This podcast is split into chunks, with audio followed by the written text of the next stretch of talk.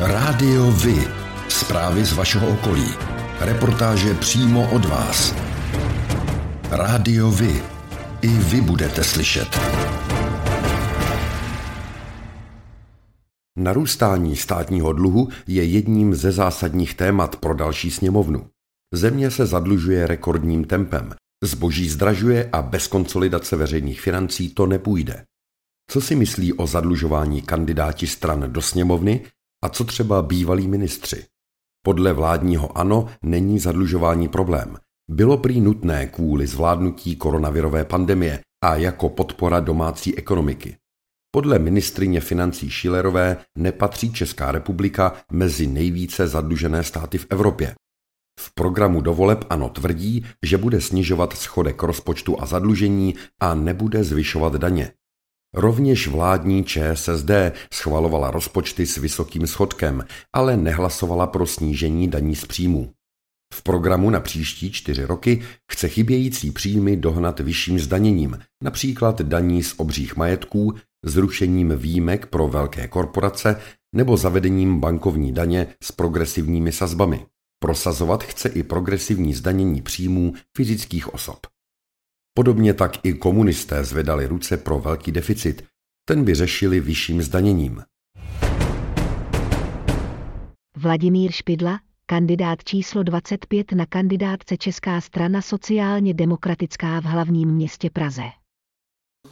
Tak já si v prvé řadě myslím, že to není otázka šetření, že to je, to je jedna z takových chybných otázek nebo chybných premis. Samozřejmě nemůžete vyhazovat peníze, musíte dvakrát obrátit korunu, ale že šetření je nějaká, nějaké řešení, je prostě omyl. Jo.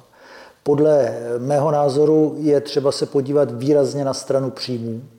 A v každém případě, když si uvědomíte, že nadnárodní e, společnosti od nás odvádějí zhruba dva a půlkrát více než ve srovnatelných zemích, jako třeba v Maďarsku, tak bych se nijak nebál změnit daňový systém tak, aby to nešlo tak ve velké míře, aby ta díra nebyla taková. A takhle bych mohl pokračovat. Prostě je třeba přeorganizovat příjmy, ale ty příjmy eh, nejde, nejde o to jenom je přeorganizovat z hlediska, abyste měl nějak, eh, z hlediska bilance, abyste měl bilanci dá, má dát i dal. Ale eh, ekonomika a společnost se tak radikálně mění, že ty staré daňové systémy už prostě jsou překonané. Ty vznikaly někdy ve 30. letech a stabilizovaly se, řekněme, definitivně někdy na konci 50. 60. let. A teďka nastupuje umělá inteligence, digitalizace, všechno je v obrovském pohybu, stírá se eh, práce podle pracovní smlouvy a podnikání. E, v společnosti vznikají, zanikají, některý, některý ani vlastně neexistují, jsou pouhým algoritmem a podobně. A to všechno způsobuje, že produkt zjevně existuje, ale naše schopnost z něj odebrat odpovídající díl je velmi omezená. Takže po mém soudu, abychom vyrovnali abychom eh, se dostali do zvládnutelných financí dlouhodobě, tak to vyžaduje se podívat především na příjmovou stránku a vyžaduje to významnou reformu daní. Jo? Protože jinak ty eh, úvahy, kde se má spořit, tak jsou v zásadě neobyčejně, bych řekl, povrchní a málo promyšlené, jo? protože eh, máte ohromný systém, máte důchodový systém a jestli si myslíte, že to je asi 480 miliard, a jestli si myslíte, že, že e, něco, e, průměrný důchod něco kolem 15 tisíc je nějaká úžasná věc, tak prostě není. Jo. Pak srovnatelnou velkou sumu máte pro zdravotnictví, No a naše zdravotnictví je mimořádně dobré a je vlastně, když ho porovnáváte mezinárodně, nákladově neobyčejně efektivní. Jo, neobyčejně efektivní. Čili tam, kdybyste chtěl eh, odřezávat nějaké desítky miliard, tak to znamená, že jednoduše zvýšíte úmrtnost. Jo. Byl, měl by, vyměnil byste peníze za, eh, za životy. A takhle bych mohl pokračovat. Čili ty mandatorní výdaje věcně nejsou přehnané, ale jsou velmi výrazně podseknuté příjmy A tím se musíme zabývat. Jan Koros, kandidát číslo jedna na kandidátce Komunistická strana Čech a Moravy v Libereckém kraji. Zadlužený je celý svět a bohužel ty dluhy už jsou v takové míře, kdy je celý svět není schopen splatit. My ale máme řešení, kde peníze vzít do našeho rozpočtu 300 mm, miliard korun nám uniká do nadnárodních korporací, eh, které míří do zahraničí, do daňových rájů. Tyhle peníze my chceme jako KSČM udržet v České republice a investovat je například do školství, zdravotnictví, ochrany životního prostředí nebo do dostupnější kultury. Další peníze, kde by se mohly vzít, tak eh, například na sociálních dávkách, které dostávají i nepřizpůsobiví, zatímco normální lidé musí poctivě pracovat a berou za to méně než někteří lidé, kteří uh, tráví čas na sociálních, na sociálních službách. A poslední věc, kde chceme vzít peníze v rozpočtu, tak je progresivní zdanění. Myslíme si, že multimiliardáři by se měli podílet na obnově České republiky po covidové krizi. Opozice vnímá rozpočtovou situaci jako katastrofální. Jan Skopeček, kandidát číslo jedna na kandidátce spolu ve středočeském kraji. Eh, já jsem se rozhodl na začátku eh, léta, eh, že zhubnu a že tím trošku přilákám pozornost na takovou knížečku, kterou jsem k něm volbám napsal, Manifest ekonomického realismu. A takovým motem té knížky je tam toho samozřejmě víc, ale takovým motem té knížky je, že ten stát za poslední roky neuvěřitelně nabopnal, přijal tisíce e, úředníků, začal vydávat e, výdaje v neuvěřitelné výši. Ta výdajová strana rozpočtu se utrhla opravdu od mm. ekonomické výkonnosti a toho, co si můžeme dovolit. A ten stát obrazně řečeno nabral tuk a, a slousnul.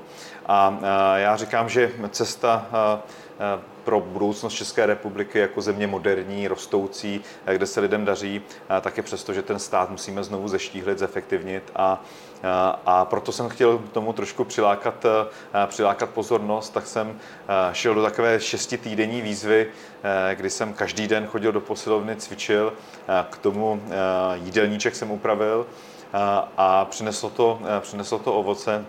Zubnul jsem od té doby 10 kilo ale začíná to děsit mé okolí a, když mě viděli ve čtvrteční debatě někteří, kteří mě třeba díl neviděli, protože teď nedělám nic jiného, než jezdím po kampani, tak mi začali volat, jestli už nejsem nemocný a abych toho, abych toho nechal. Tak myslím, že jsem na nějaký hladině, na který asi už, už se zastavím a, a, spíš to budu, se to budu snažit, snažit udržovat.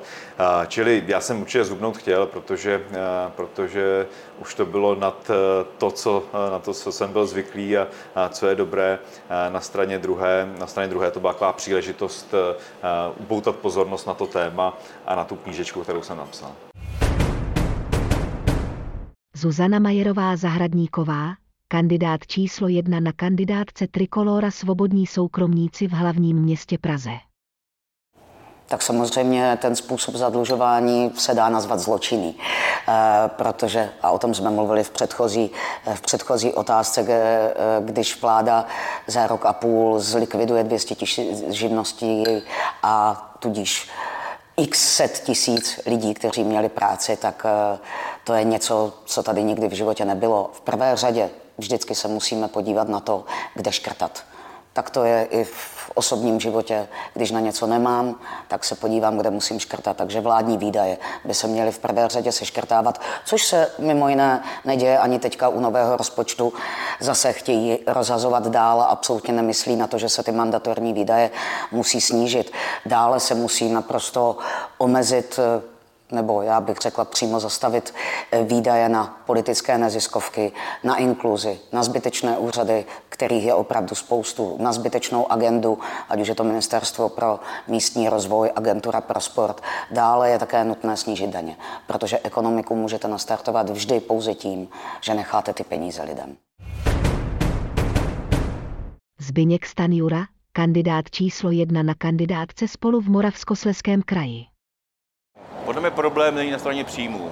Platíme eh, relativně hodně daní. Pro příští rok vláda počítá s rekordním příjmem z daní, do kterého já počítám i sociální pojištění a zdravotní pojištění. Takřka 2 miliony korun zaplatí daňoví poplatníci eh, příští rok. Takže problém je na výdajové straně. Vždycky najednou vláda i v tom předvolebním období rozdává peníze, na které nemá a ty dluhy bude muset někdo platit. Už jenom na úrocích platíme kolem 50 miliard korun ročně a, a to jsme nevrátili jedinou korunu dluhu, takže dlouhodobě to udržitelné není a musí se s tím něco udělat a vláda s tím opravdu nechce udělat vůbec nic a my chceme ten dluh postupně, postupně snižovat. Radim Fiala, kandidát číslo jedna na kandidátce Svoboda a přímá demokracie, SPD, v Olomouckém kraji. Takové zadlužování je velký problém pro Českou republiku. My jsme malá země, my si to nemůžeme dovolit a do budoucna to bude znamenat, že to budou splácet ještě naši vnuci.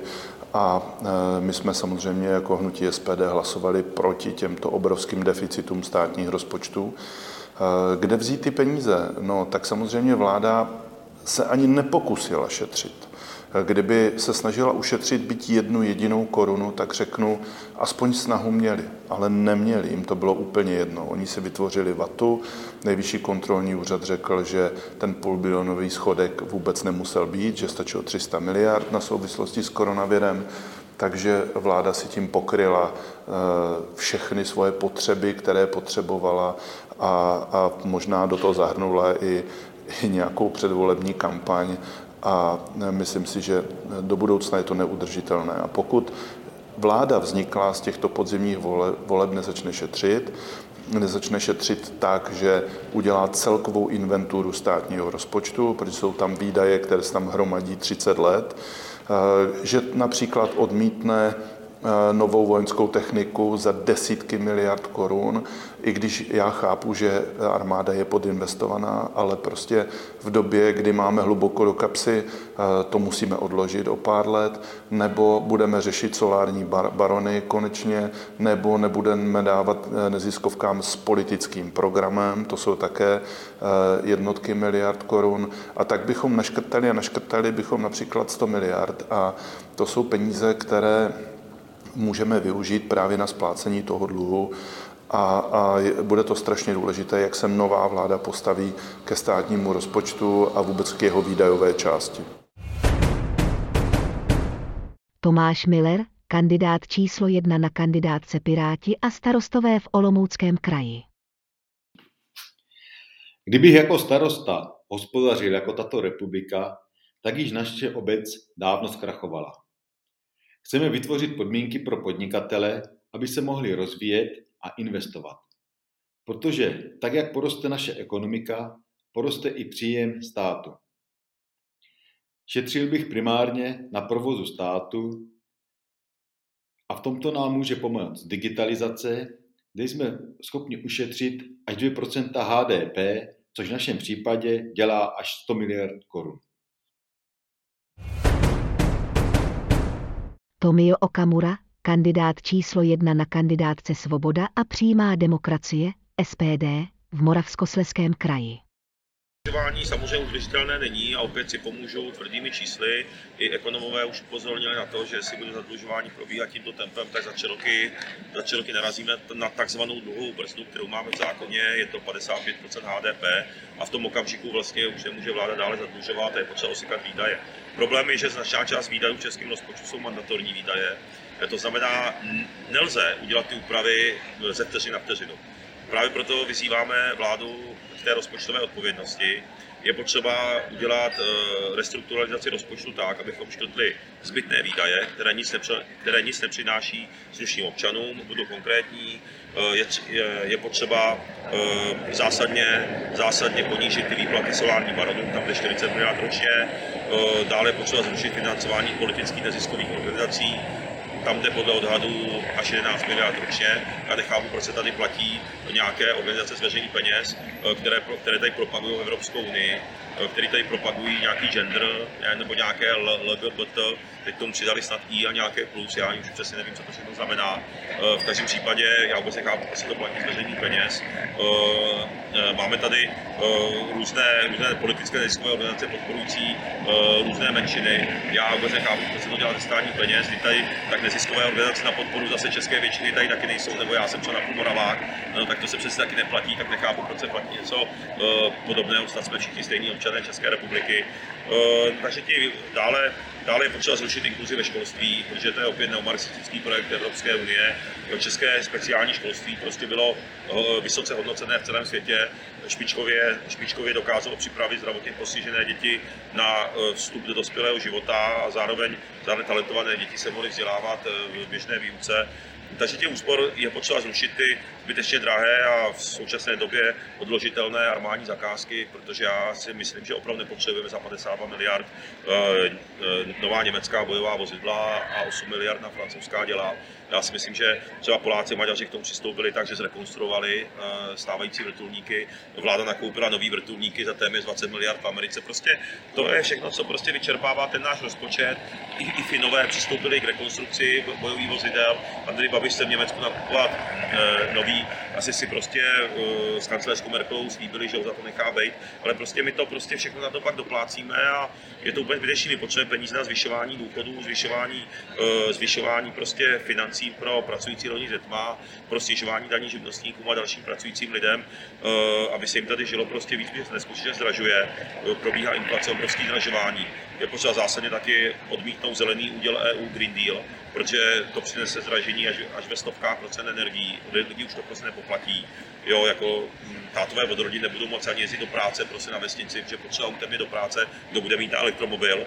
Jo, a, a notabene, kdybychom všechny auta které v České republice teďka jsou početně, vyměnili se elektromobily, eh, jak je, jak je nám nuceno z Evropské unie. Andrej Babiš na to teda skandálně kývl, na ten zelený úděl EU tak vlastně potřebujeme postavit podle odhadu odborníků eh, přibližně 3 až 4 temelíny, aby se vůbec všechna, všechna auta mohla napájet.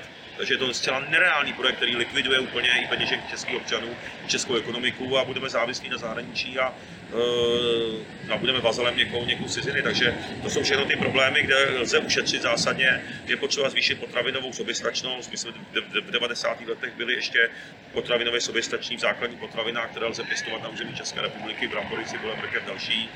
E, opět opět to vysává naší pokladu, vysává to peněženky našich občanů, kde se na úrodné půdě pěstují, jsou tam solární elektrárny, montovny, eh, řepka, eh, draze dovážíme potraviny, eh, jabka z dovozu jsou za 90 korun, když jsou tuzemským, tak jsou prostě za 30, jo, a tak dále, takže to jsou všechno, všechno je potřeba překopat tak, aby prostě, prostě těch peněz bylo dost. Strany, které usilují o místo ve sněmovně, jsou proti velkému zadlužování. Jan Sedláček, kandidát číslo jedna na kandidátce Aliance národních sil v Plzeňském kraji. Zadlužování je podle mě neudržitelné a musí se řešit. Za prvé je potřeba zastavit vyvádění peněz z České republiky do zahraničí nad národními korporacemi, kdy řádově nějakých 300 miliard korun ročně odchází z naší republiky do zahraničí, například na dividendách velkých korporací. To je potřeba řešit.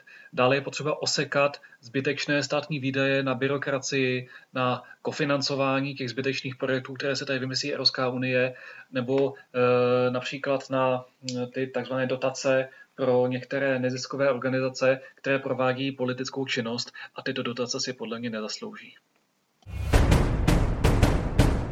Jan Michael Kubín, kandidát číslo jedna na kandidátce hnutí Prameny v hlavním městě Praze.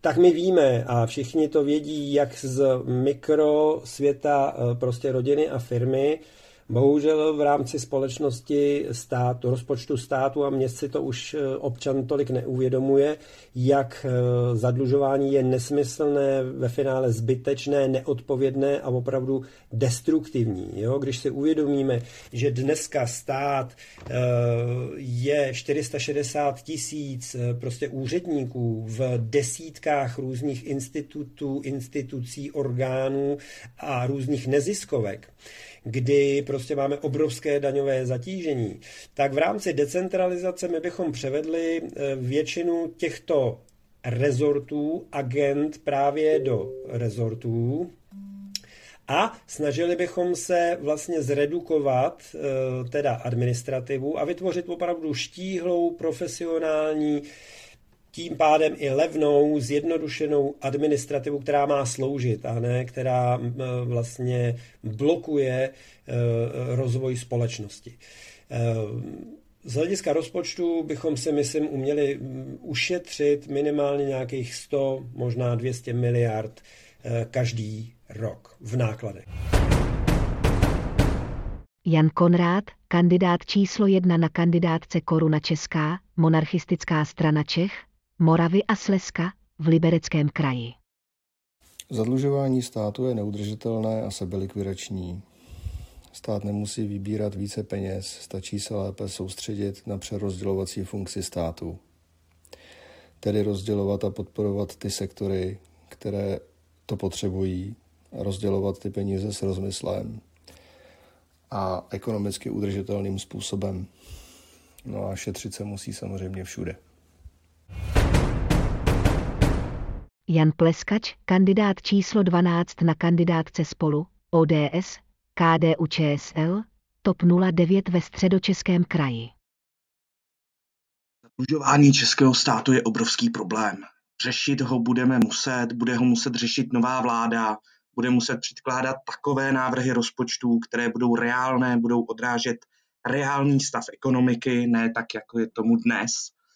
A český stát bude muset začít šetřit, bude muset začít šetřit u sebe, ve svých provozních ná, výdajích, v nákladech. E, další zvyšování daní naprosto odmítám a nikdy bych pro něj nehlasoval. A je třeba si tady říct, že český stát za posledních 8 let levicových vlád a vlád Andreje Babiše e, nabral obrovské množství úředníků, tisíce, desetitisíce nových úředníků. Stát nám nabobtnal, je obrovský, je pomalý, je nehybný, a stojí nás obrovské množství peněz. A je potřeba řešit výdaje, je potřeba škrtat právě v těchto položkách. No tak je to spíš Rádio Vy. I vy můžete být slyšet. Uplynulém období se do politiky poměrně razantně vrátilo téma daní, které dříve dominovalo rozdělení na levici a pravici. Vedlo k tomu zrušení superhrubé mzdy, kterou společně schválili ANO, ODS a SPD.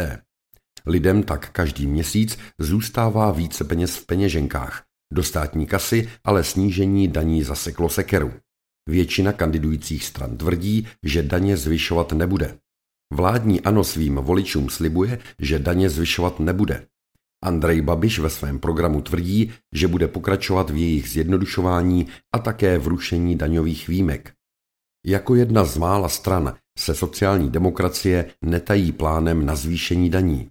Pro zrušení superhrubé mzdy její poslanci nehlasovali.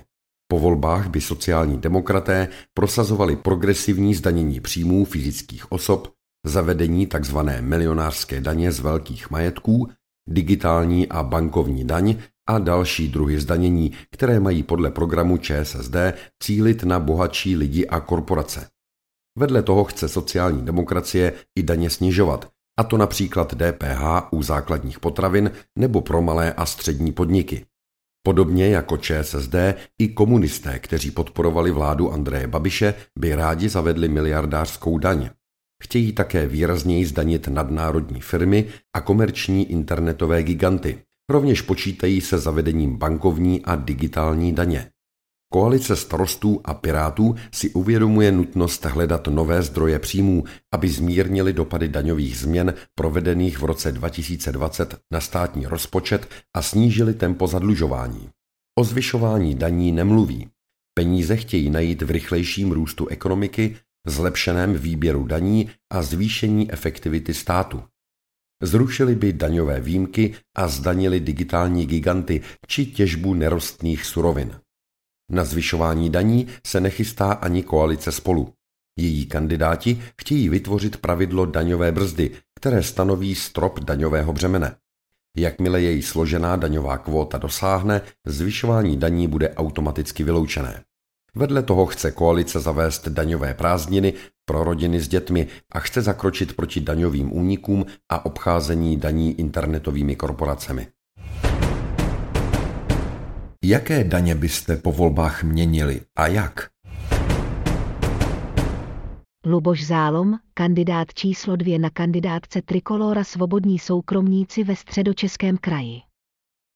Já se domnívám, že cestou, jak napravit veřejné rozpočty, je zeštihování státu a ku podivu také e, snižování daní, protože, jak říkají ekonomové, tak pokud daně snížíte do určité míry, tak ve skutečnosti vyberete víc, protože e, firmy a vlastně občané e, nemají takovou vlastně motivaci se před tím daněním nějakým způsobem skrývat. Ale především stát má být malý a šetřit má v první řadě u sebe. Eh, takže to je asi ta cesta, která by měla být pravicová, která by měla být asi vlastní každému, každému pravicovému politikovi. Jan Skopeček, kandidát číslo jedna na kandidátce spolu ve středočeském kraji. My určitě zvyšovat daně nechceme, eh, máme to i v programu, eh, je to, je to náš závazek, že prostě v nadcházejícím volebním období nebudeme hlasovat pro zvýšení daní. Navíc my v tom nevidíme cestu k tomu zeštíhlení toho státu, protože i ekonomický růst, který jsme zažívali v době eh, předcovidové, eh, tak aniž by se zvyšovaly sazby daně, tak samotný ten ekonomický růst přinášel eh, desítky miliard korun meziročně na příjmové straně té vládě navíc. Čili i dokonce v tom nej, nejrekordnějším roce získala vláda z roku na rok o 100 miliard korun navíc, které mohla přerozdělovat. A z toho inkasa navíc neušetřila ani korunu, přestože byl, že ještě nebyl covid, přestože byl ekonomický růst. A já jsem přesvědčen, že stejně tak by to dopadlo eh, ve chvíli, kdybychom eh, zvýšili eh, daně, že by se meziročně nevybralo 100, ale třeba 150 miliard korun navíc, ale stejně tak jsem přesvědčen, že z těch 150 miliard by se neušetřila ani jedna koruna a to zvýšení daní by vedlo jenom ke zvýšení přerozdělování bez toho, aniž by to mělo efekt v nižším schodku nebo ve snížení zadlužení. My jsme přesvědčeni, že ta cesta vede přes výdajovou stranu. Také když se na ní podíváme, tak za toto volební období, jenom za toto volební období narostla ta výdajová, výdajová strana rozpočtu z 1,2 bilionu na 1,8 bilionu korun. O 600 miliard korun navíc jsme za čtyři roky začali e, vydávat více na té výdajové straně rozpočtu. A ta výdajová strana rozpočtu se úplně utrhla od ekonomických možností a ekonomického výkonu této země a určitě to nejde svádět jenom, jenom na COVID. E, ty covidové programy a covidové e, peníze tam nehrají dominantní roli roli. Konec konců nejvyšší kontrolní úřad eh, konstatoval, že v tom covidovém roce, eh, kdy byla první ta obrovská sekera, tak zhruba polovina eh, nákladů byla spojena s covidem a polovina těch výdajů souvisela úplně s jinými věcmi. Jan Sedláček, kandidát číslo jedna na kandidátce Aliance národních sil v Plzeňském kraji. Rozhodně zvýšíme daňové úlevy za děti, za slušně vychovávané děti, aby člověk, který pracuje, si tím pádem mohl více z těch daní odpočíst, aby to lidi motivovalo vlastně k větší porodnosti. Rozhodně nebudeme zvyšovat DPH a podobné daně, spíše výhledově i snížíme, aby se kompenzovalo to současné zdražování. A kde naopak bychom daně zvýšili, e, jsou daně u nadnárodních firm, které odvádějí zisk z České republiky, tak tam e, bychom to zdanili více, aby více peněz zůstávalo tady v České republice. Tomio Okamura, kandidát číslo jedna na kandidátce Svoboda a přímá demokracie, SPD, v Moravskosleském kraji. SPD eh, má v tomto zásadní přístup. My odmítáme zvyšování daní eh, českým občanům a českým firmám eh, protože jsme přesvědčeni o tom, a mluvil jsem o tom minulé otázce, my jsme představili úsporný balíček v hodnotě 150 miliard korun zbytných výdajů, které se přináší slušným lidem. No a samozřejmě v prvé řadě je potřeba restrukturalizovat ten rozpočet, udělat ty škrty těch zbytných výdajů, které se netýkají vůbec slušných lidí, No a samozřejmě no, my jsme přesvědčeni, že potom ten rozpočet eh, dostatečně stabilizovat. Co se týče daní, tak se eh, jediné, jediné dvě daně, které bychom, které bychom zavedli, a to se vůbec netýká ani českých občanů, ani českých firm, tak je v podstatě zdanění, vyvádění zisku národní korporací České republiky, protože dneska je situace, že když si vyplácí majitel zisk české firmy v České republice, tak to podléhá zdanění 15%.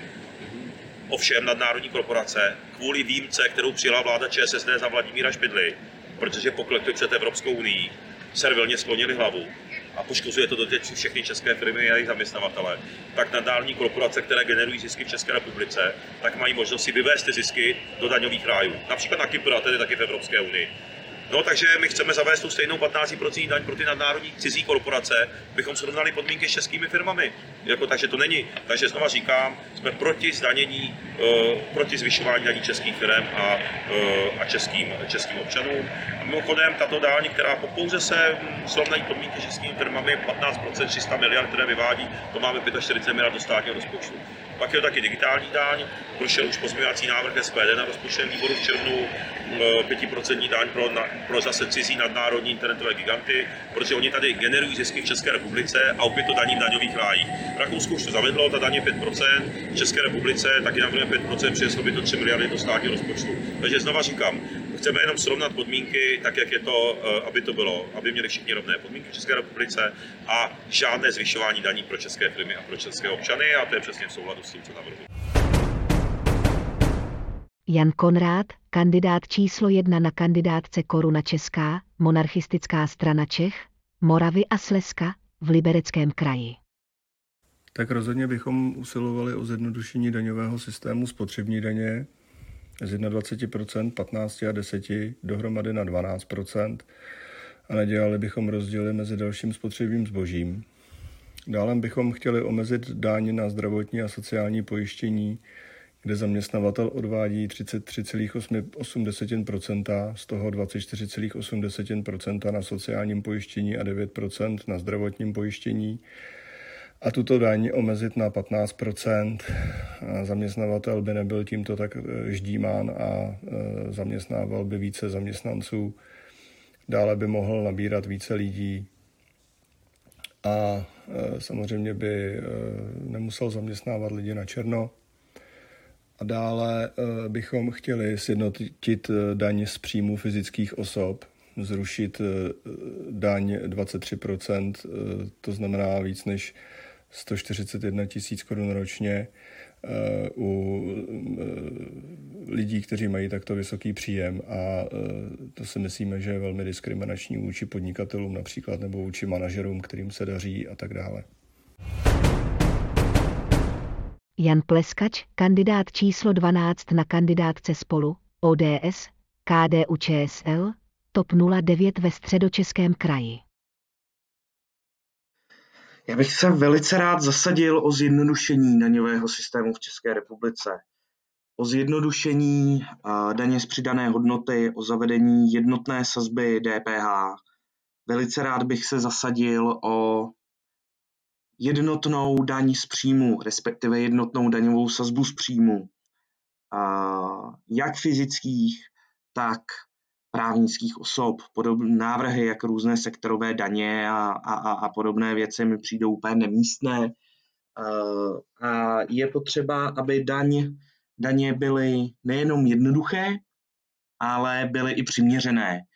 A myslím si, že příští vláda by se měla velice zaměřit na snížení celkové daňové zátěže, která v dnešní době jak eh, v průměru území Evropské unie, tak průměru zemí OECD je velmi vysoká a je potřeba s naší daňovou zátěží něco dělat a daňovou zátěž snížit. Takže za mě jednoznačně uh, daně nižší, daně nižší.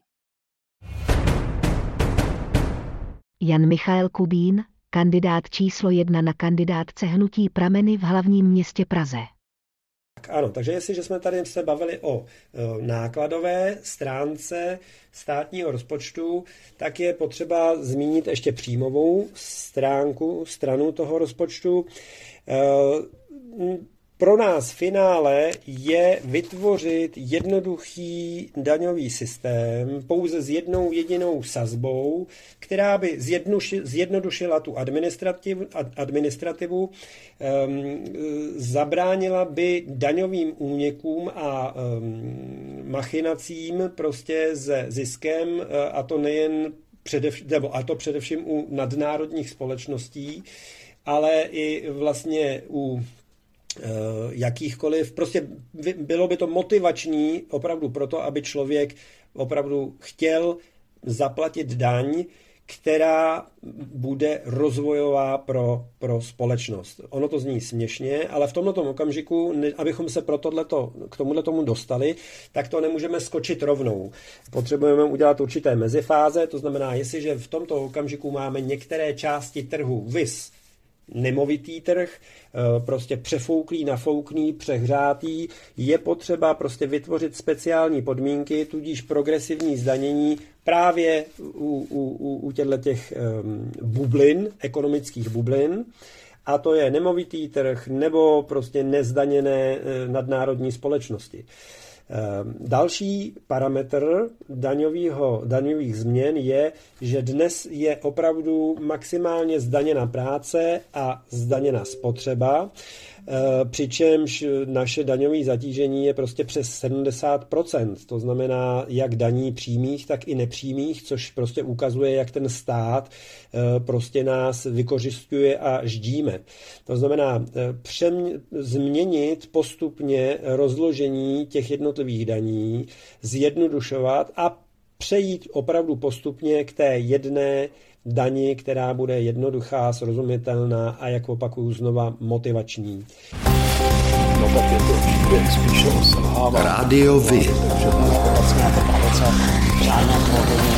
I vy můžete být slyšet. Podpořili byste úplné zrušení hotovosti? Nebo naopak považujete za důležité její zachování? Myslíte, že by právo na platbu v hotovosti mělo být zakotveno v ústavě? Luboš Zálom, kandidát číslo dvě na kandidátce Trikolora Svobodní soukromníci ve středočeském kraji. Mít možnost platit v hotovosti znamená udržovat si naprostou nezávislost a svobodu. Není divu, že současní politici se tak těší, že jednou hotovost zcela zruší a lidem zůstane možnost platit jen bezhotovostně. Mají proto několik důvodů. Za prvé samozřejmě dohled nad každým občanem, co si kupuje, za co utrácí a vlastně jak žije. Za druhé otvírá se tady možnost určité nepohodlné osoby zcela vyřadit z ekonomického života, prostě tím, že se jim odepřou bankovní služby. To nebezpečí je reálné, vys nedávný krok e, služby PayPal, který zrušil účty některým pravicovým aktivistům a komentátorům. Za třetí, státu by se otevřela možnost konfiskovat lidem peníze, můžeme tomu klidně dál říkat daně, přímo z jejich účtu. Tohle nebezpečí by podle mě vedlo k tomu, že lidé by si bezhotovostně kupovali nějaké cené zboží, aby se před státem přece jen nějakým způsobem zajistili. Možná by vznikl nějaký neoficiální šedý peněžní substitut. Myslím, že zakotvit právo na hotovost v ústavě není špatný krok a podpořil bych ho. Jan Koros, kandidát číslo jedna na kandidátce Komunistická strana Čech a Moravy v Libereckém kraji. Ano, myslím si, že platba v hotovosti by opravdu měla být zakotvena v ústavě, a to z jednoho jediného důvodu. Už v současnosti Evropská unie rozhodla o tom, že v roce 2025 by měla být omezena platba v hotovosti. A to je nesmírný problém, protože samozřejmě ty vaše údaje, kde platíte, jak platíte, budou k dispozici všem bankám a nadnárodním korporacím, eh, kteří, kteří s nima budou moci zacházet, jak budou chtít. Takže jednoznačně zachovat platbu v hotovosti. No tak je to Rádio Vy. I vy můžete být slyšet. Jak hodnotí rozpočtové schodky bývalí premiéři nebo ministři financí? Miroslav Kalousek, ministr financí v letech 2007 až 2009 a 2010 až 2013.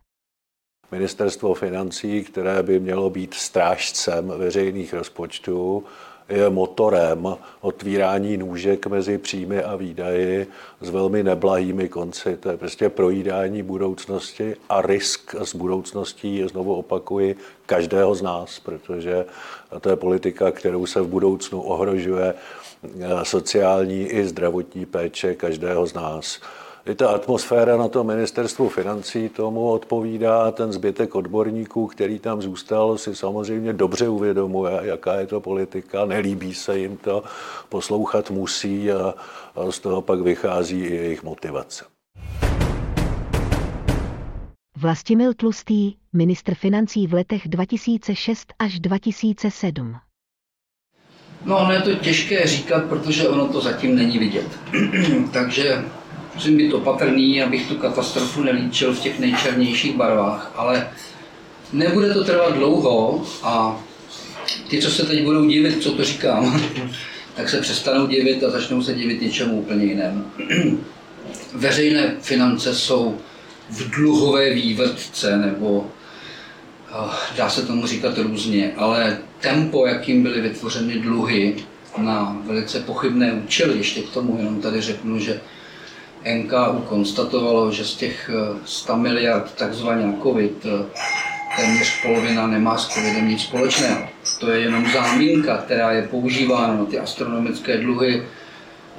A můžeme se pokoušet hledat vysvětlení, proč je tak velká suma, typu bilion korun, vynakládáno na něco, co fakticky s covidem nesouvisí. Tak to vysvětlení je jednoduché. Ono při tom eh, hašení eh, téhle infekce hodně jde o politické cíle. hodně jde o to udělat před veřejností dojem, že se skoro nic neděje, přitom se děje, eh, část ekonomiky je těžce postižená, v poslední době zveřejňovaná relativní čísla, jak je to výborný proti loňskému roku. To jsou tragická čísla, protože v loňském roce, proti kterému je to porovnáno, to byla také tragédie.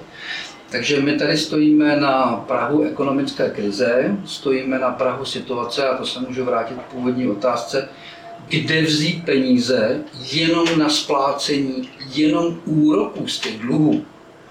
Protože zapamatoval jsem si tři čísla. V loňském roce úroky ze státních dluhů činily 40 miliard ročně. To jsou jenom úroky placené bankám. Mnoho lidí si myslí, že státní dluh neexistuje, tak z toho, že se platí z něho úroky, se dá dokázat, že existuje. Tak za loňský rok 40, letos myslím, že to má být kolem 70, to se teprve dozvíme, ale očekává se, že úroky ze státního dluhu budou místo 40 v loni 70. A příští rok přes 100. Teď si nepamatuju přesně, jestli 110 nebo 120. Tak už jenom z toho tempa, jak narůstají ty úroky, by si soudný člověk, který třeba řídí rodinné finance, mohl říct, hele, mámo, to je nějaký divný. to nám to nějak roste strašným tempem. A teď řeknu další velice nepříjemnou pravdu, stát žádné peníze nemá. Stát jenom sebere svým občanům peníze, které někam vloží, někam je pošle. To znamená, ta kardinální otázka dneška, dneska zní, komu se těch 70 minus 40 nebo 120 minus 40, kolik se tyhle ty desítky miliard, komu se seberou?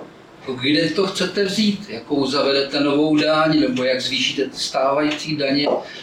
To je ta ústřední otázka, na které to všechno stojí. A všimněte si, že na politické scéně se o tom vůbec nediskutuje. Jako kdyby ta otázka neexistovala. Já, já žasnu nad tím, že to nikoho netrápí. Je to teda v rámci všeobecného nadšení pro dluhy, to, to jsem pochopil, že tak, jak se zadluží domácnosti, tak to je taky neuvěřitelný. Tak ono to nikoho netrápí, ale ty, co to netrápí, bych chtěl upozornit, platit se to stejně bude a trápit vás to bude, protože vy budete ti, kterým to bude muset ten stát sebrat. To je naprosto jasné. No a to, že se něco děje, i ti, co to nechtějí vidět, tak na jedné věci už to vidí. Dramaticky rostou ceny, zejména, a to je plné strašidlo, jak rostou ceny nemovitostí. To se samozřejmě promítne do růstu nájemného, rostou ceny potravin a protože vláda se rozhodla řešit situaci tiskem peněz, tak založila velikou inflaci. A já zírám nad tím, jak tomu tleskají jejich voliči, kteří to zaplatí. Každá ta teta Nováková, co se raduje z toho, jak dostane 500 nebo 800 korun důchodu, ta ne už 500 nebo 800, tak tisíce za rok zaplatí ve zvýšených cenách, protože důsledek téhle politiky je neúprostný. Tištění peněz, tak jako k dluhům patří úroky a splácení, tak k tištění peněz patří inflace neboli růst cen, takže to zaplatí všichni vrátím se na začátek toho, co jsem říkal, zatím si to lidé tolik neuvědomují, byť už jsou příznaky toho vidět. Růst cen nemovitosti je naprosto nepřehlédnutelný. A nebude to trvat dlouho, já se odvážím věštit, že kolem Vánoc už bude zřetelně vidět, že to není zdaleka tak dobré, jak se vláda tváří. A ještě uvedu jeden příklad. Všichni se radují nad tím, jak stovky miliard jsou posílány přes různé takzvané antividové, anti-covidové programy eh, lidem, kteří fakticky ztratili zaměstnání nebo pracují jenom částečně. A skoro nikde si nepřečtete, že to je skrytá nezaměstnanost, že vykazovaný počty nezaměstnaných to není skutečná nezaměstnanost. To, co se dovídáme, ty, ty procentíčka typu 3 nebo 3,5, to jsou jenom ti evidovaní státem. Ale tam chybí všichni ty neevidovaní, kteří ty samé peníze, jako kdyby byli nezaměstnaní, dostávají přes ty uh, antikovidové programy. A jakmile ty antikovidové programy skončí, tak všichni ty, co byli takhle placený boční cestou, tak se přijdou přihlásit jako skuteční nezaměstnaní, aby dostávali peníze dál tou standardní cestou. A pak se odvážím předpovědět, že se dozvíme, že skutečná nezaměstnanost je násobkem té vykazované. Jestli to bude jenom třikrát nebo pětkrát, to si musíme počkat, to se, to se, my, my to nespočítáme zvenčí, ale paní ministrině práce a sociální věcí, ta budoucí, ta nám to určitě oznámí. A tam teprve se začnou lidé dovídat, jak zle opravdu je. Jan Fischer, předseda vlády v letech 2009 až 2010.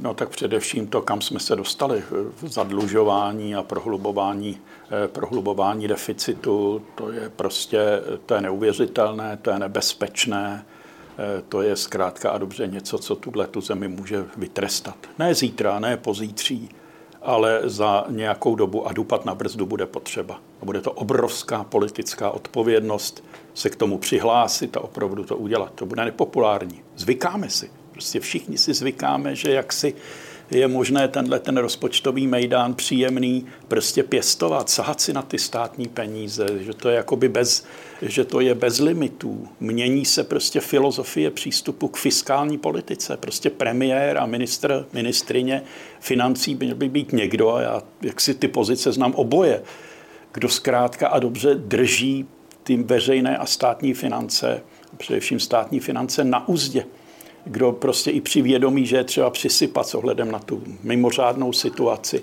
Takže pořád prostě to paradigma je šetřit, nevynakládat, nevynakládat zbytečně. Proto, ty, proto tam tito lidé, právě tito lidé, eh, právě tito lidé jsou. Eh, takže to, co, čeho jsme tu teďko svědky a eh, nějakou dobu ještě budeme, tak bude velmi obtížné potom ty dluhy prostě krotit. Další věc je, kde je krotit, na čem, na co šahat.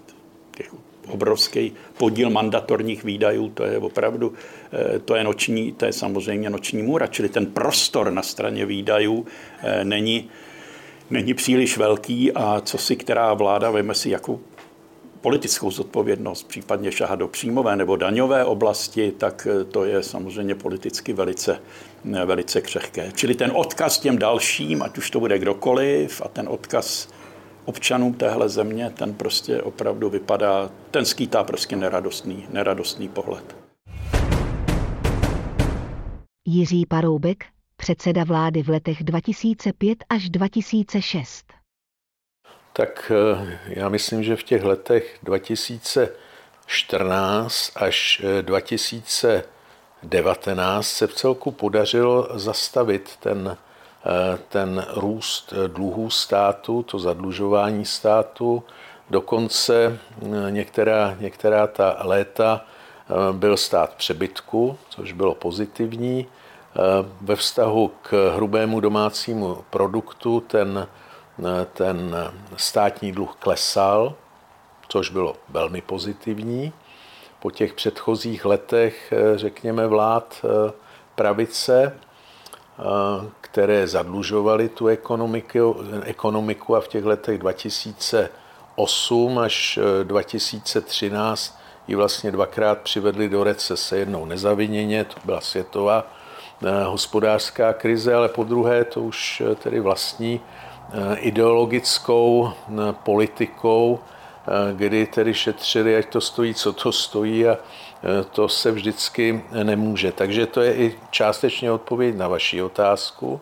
To si myslím, že v tuhle chvíli, kdy všichni investují, kdy se snaží obnovit ekonomiky, modernizovat ekonomiky, mluvím o vládách, o státech, tak také Česká republika musí touhletou cestou a využít ty peníze, které třeba dostane od Evropské unie, on to tak úplný dar teda nebude, ale budeme to muset eh, do značné míry splácet v příštích x letech, ale to je příležitost pro Českou republiku, aby eh, modernizovala. Eh, bohužel některé ty věci, které se objevily, jako třeba likvidace super hrubé mzdy, bez toho, že by třeba došlo k nějakému rozumnému stanovení sazby daně, eh, daně z příjmu eh, následně znamená pro státní rozpočet propad 80 až 100 miliard korun. No a samozřejmě to jsou ty peníze, které nám chybí. Eh, pochopitelně i ta, ta, ta, ta krize, která nastala v důsledku koronaviru, no tak aby, aby to hospodářství se udrželo, aby, aby se udržela zaměstnanost, aby se udržely i živnosti, protože některé, někteří ti živnostníci, vlastně tisíce živnostníků, mají velké problémy, takže eh, určitým zájmem státu, ne snad povinností, ale zájmem státu je všem těmhle těm skupinám lidí pomoci, no tak všechno stojí peníze. Takže na jedné straně nemůžeme říkat podporujte podnikatele, a na druhé straně říkat, že teda se moc zadlužujeme, takže to jde jaksi proti sobě. Ale já si myslím, že čtyřleté období, které teď nastane po volbách eh, pro tu příští vládu, tak by mělo být období také konsolidace veřejných financí.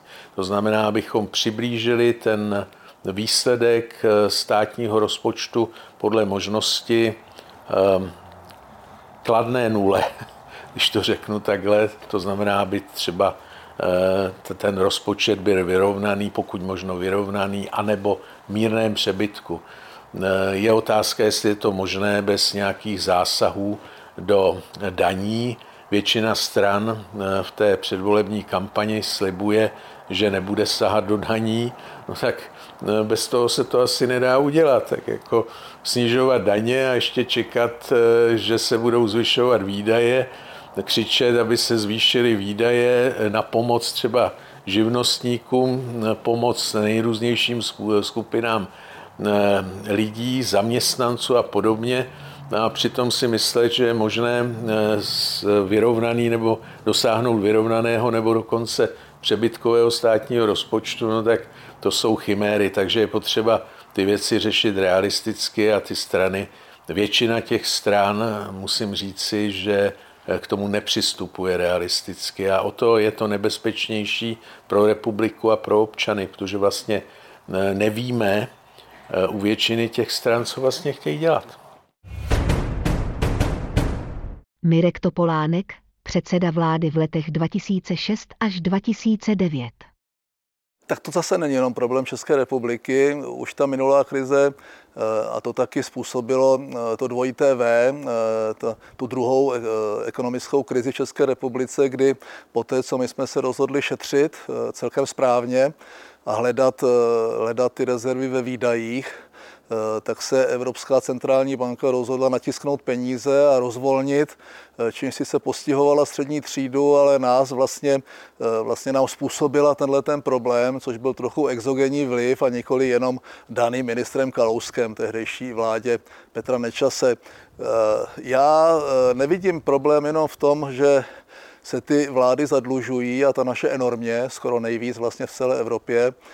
Vidím problém v souběhu natištěných peněz, eh, rozvolňování eh, s tím, že nejsou alokovány správně nebo optimálně, že se dávají do projektu, které se ale nepochybně nebudou řešit ten náš problém do budoucna. Eh, a souběh s tím, co nastalo s covidem, a to je zdražení služeb, zdražení materiálu, zdražení výrobku jednotlivých komodit, což vede k poměrně vysoké inflaci. Už dnes se centrální banka bojí, že se můžeme dostat k inflaci kolem 4%, pokud ne víc. A ten souběh těch dvou faktorů, to je vysoký dluh a riziko ztráty důvěry, zdražení obsluhy našeho dluhu s, to, s těmi inflačními tlaky může tu ekonomiku dostat do velmi vážných problémů. To, to, jak je to řešitelné, vůbec ne nějakým radikálním způsobem. Myslím si, že to neřeší ani e, uplácení těch lidí a jakoby touha zvýšit spotřebu domácí a tím tu ekonomiku jako udržet, případně nastartovat. Musí přijít někdo, kdo pochopí, e, že za všechno se platí, že vlastně ta neviditelná ruka trhu, někdy zesměšňovaná, prostě funguje a e, že se to co, to, co vlastně pácháme na té ekonomice, projeví někde jinde a to už se projevuje. Žádné rychlé řešení není. Eh, všechny ty reformy veřejných rozpočtů se provádějí zhruba z jedné třetiny na příjmové straně rozpočtu a ze dvou třetin na výdajové, eh, což je v situaci, kdy si lidi zvykli, že stát za ně řeší úplně všechno. Eh, a došlo k obrovskému morálnímu hazardu těmi kroky, které ta vláda dělá, jakým způsobem si uplácí ty voličské skupiny, tak je na videové straně složité, a na té příjmové eh, neznám nikoho, kdo by před volbama řekl, že bude razantně zvyšovat daně. Eh, nicméně k nějakým změnám, jak na příjmové, tak videové straně dojít musí. Šetřit eh, se dá i když to nejsou zásadní částky, nejsou to věci, které by nějakým zázračným způsobem obrátily ten trend zadlužování a zvyšování toho schodku, je samozřejmě ve výdajích toho státu a agendy toho státu, což ale není řešitelné jenom tím, že bych řekl, propustím tolik a tolik úředníků, to asi, to asi není. Eh, musí se rušit ty zbytné agendy, musí se, musí se optimalizovat chod státu, kdy je zcela evidentní, že eh, se obejdeme bez jedné třetiny eh, nepochybně Eh, těch lidí, kteří pracují ve státní a veřejné správě a musíme to udělat tak, aniž bychom postihli ty obory, které naopak chceme posílit. A to je obrana země, eh, to je vnitřní pořádek, eh, to jsou školy, to jsou nemocnice a ukázalo se, že se toho nevyplácí podcenit. Takže nesmírně složitý problém, který, který vyžaduje o té příští reprezentace docela velkou rozvahu a taky odvahu k tomu, aby dělali kroky a obhájili je. Eh, a není to na žádné radikální řešení. Neočekávám, že by, eh, ne, že by to politicky neustál, ale myslím si, že by ta, ta ekonomika nepotřebuje teď velké jakoby rozkmitání v té situaci, v které je. Nejen premiéři, ministři, poslanci a starostové. I vy můžete být slyšet. Rádio Vy.